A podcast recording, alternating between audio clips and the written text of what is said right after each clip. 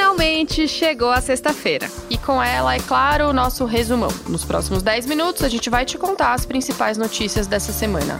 Eu sou Mônica Mariotti. E eu sou Carol Prado. Bora lá! Carol, mais uma semana em que a palavra coronavírus dominou as manchetes. Até a tarde dessa sexta-feira, que é quando a gente está gravando esse episódio, o Ministério da Saúde confirma 13 casos no Brasil.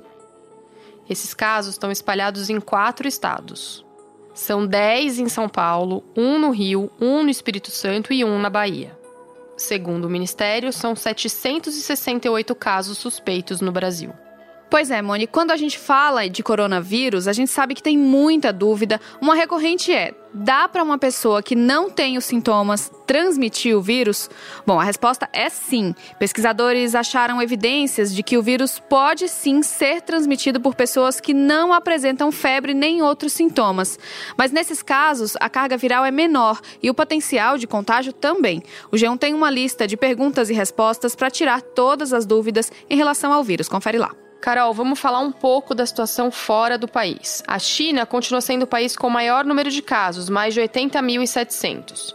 Os mortos passaram de 3 mil por lá mas a situação parece estar se estabilizando no epicentro da Covid-19. Pela primeira vez desde o início do surto, a província de Hubei não registrou, nas últimas 24 horas, nenhum novo caso da doença. Fora da China, Coreia do Sul, Irã e Itália são os três países com mais casos. Até amanhã dessa sexta-feira, eram 42 mortes e mais de 6.500 casos na Coreia. No Irã, 124 mortes e mais de 4.700 casos. E na Itália, mais de 3.800 1.800 casos e mais de 140 mortes. Nos Estados Unidos, a Califórnia declarou estado de emergência depois da primeira morte no estado. Nessa semana, mais países registraram os primeiros casos do vírus: África do Sul, Argentina, Bósnia, Chile, Eslovênia, Hungria, Polônia, Ucrânia e Costa Rica. É, Moni, e o temor por causa do coronavírus continua afetando a economia. Pois é, Carol, depois de 12 sessões seguidas de alta, a moeda americana fechou essa sexta-feira a R$ 4,63. Na máxima da semana, o dólar bateu 4,67. A bolsa despencou. No ano, a queda já passa de 15% e agora o índice da Bolsa de Valores brasileira, a B3, opera abaixo dos 100 mil pontos. A última vez que o índice fechou abaixo desse patamar foi em 8 de outubro do ano passado. E para a gente terminar esse bloco sobre coronavírus. Name? Bond. James Bond. Por causa dele, o lançamento do novo 007, que se chama Sem Tempo para Morrer, foi adiado para desespero de muito fã por aí. A data era o dia 31 de março. Agora, a previsão é que o longa chegue aos cinemas dos Estados Unidos só no dia 25 de novembro. Outro filme afetado foi o Missão Impossível. As filmagens na Itália foram interrompidas e os planos de rodar cenas em Veneza foram suspensos, sem previsão de uma nova data para a gravação. Além disso, eventos da Semana de Moda de Milão foram cancelados, assim como a Feira do Livro em Londres.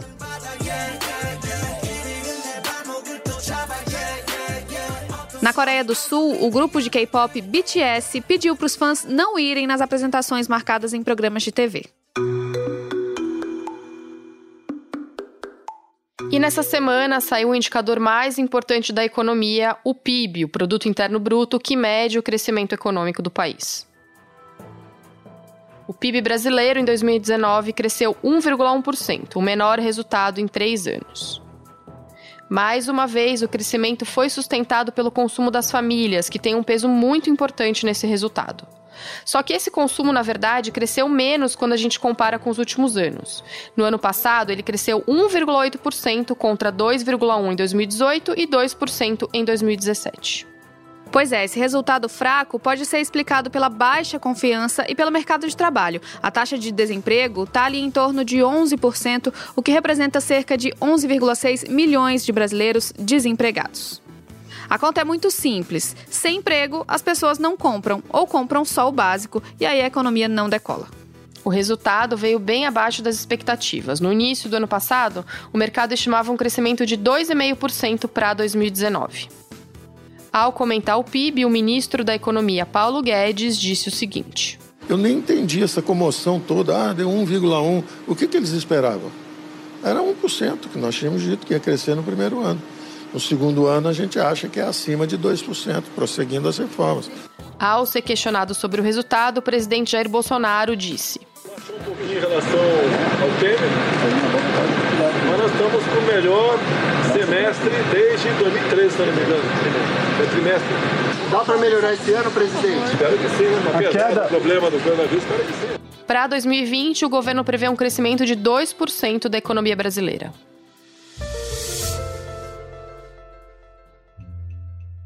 Ó, oh, e outra notícia bem importante de economia nessa semana é que começou a entrega da declaração do imposto de renda. Então, se você, assim como eu, ainda não fez, é bom começar a se organizar direitinho aí para fazer.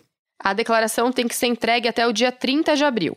Quem tiver dúvidas e quiser saber as mudanças na declaração desse ano, é só entrar no G1 que tem tudinho lá.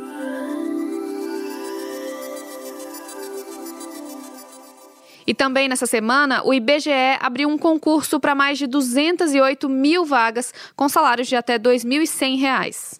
Esse concurso é para a realização do Censo 2020. São dois processos seletivos com vagas em todos os estados. As inscrições já começaram e vão até o dia 24 de março. Quem passar vai trabalhar na coleta de informações do censo, entrevistando moradores de todos os domicílios brasileiros. A estimativa do IBGE é que mais de 2 milhões de pessoas façam inscrição para esse concurso. A previsão é que quem for selecionado vai ser contratado até o dia 15 de junho. Olha, e vale falar aqui que o contrato tem duração de três meses, podendo ser prorrogado. O recenseador não vai ter horário fixo de trabalho. Quem quiser se inscrever vai precisar pagar uma taxa de até R$ 35,80. No G1 tem todos os detalhes para quem se interessou.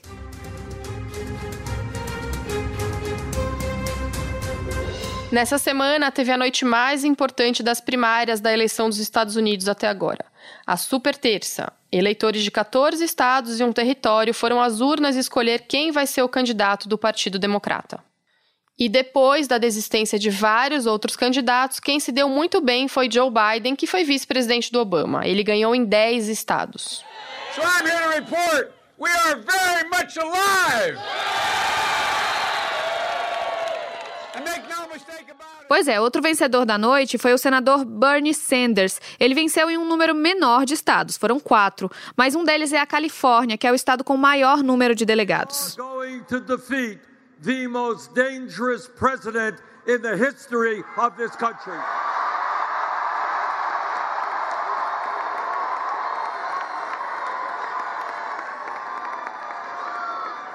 We are going win são os delegados que votam na Convenção Nacional do Partido Democrata em julho, quando enfim vai ser nomeado o candidato democrata que vai disputar com o atual presidente Donald Trump. É preciso conseguir os votos de 1.991 delegados. A eleição presidencial de fato vai ser no dia 3 de novembro. E no Paraguai, o ex-jogador Ronaldinho Gaúcho e o irmão dele, Assis Moreira, tiveram os passaportes apreendidos. O Ministério Público paraguaio identificou que os documentos foram forjados. Durante as investigações, as autoridades buscavam saber como os brasileiros não foram detidos assim que chegaram no principal aeroporto do país, já que os passaportes tinham informações irregulares. Isso gerou uma crise e fez com que o chefe do Departamento de Imigração pedisse demissão. Na quinta-feira, depois que Ronaldinho e seu irmão prestaram depoimento, o MP do Paraguai decidiu que não vai indiciar os dois. A promotoria entendeu que eles foram enganados e usaram o critério de oportunidade oportunidade, um recurso no Código Penal paraguaio que deixa ambos livres de processo. A origem e o motivo de o ex-jogador entrar no país com passaporte adulterado ainda estão sob investigação. Seus amores de rolê, não precisa me mostrar, eu não quero saber.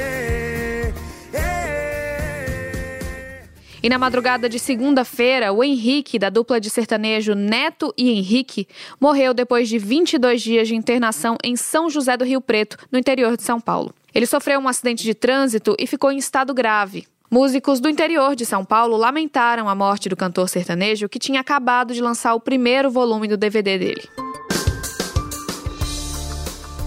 Esse foi o Resumão, o podcast semanal do G1, que está disponível no G1, é claro, no Cashbox, no Apple Podcasts, no Google Podcasts, no Spotify, no Deezer ou na sua plataforma preferida. Se você gosta desse podcast, não esquece de seguir a gente, de assinar e, é claro, de compartilhar com quem você quiser. Esse programa foi feito por nós e também por Isabel Seta, Luiz Felipe Silva, Tiago Kazuroski, Wagner Santos, Jéssica Rocha, Sérgio Fernandes, Giovanni Reginato e Vivian Souza. Bom fim de semana. Tchau. Bom fim de semana. Beijo. Tchau.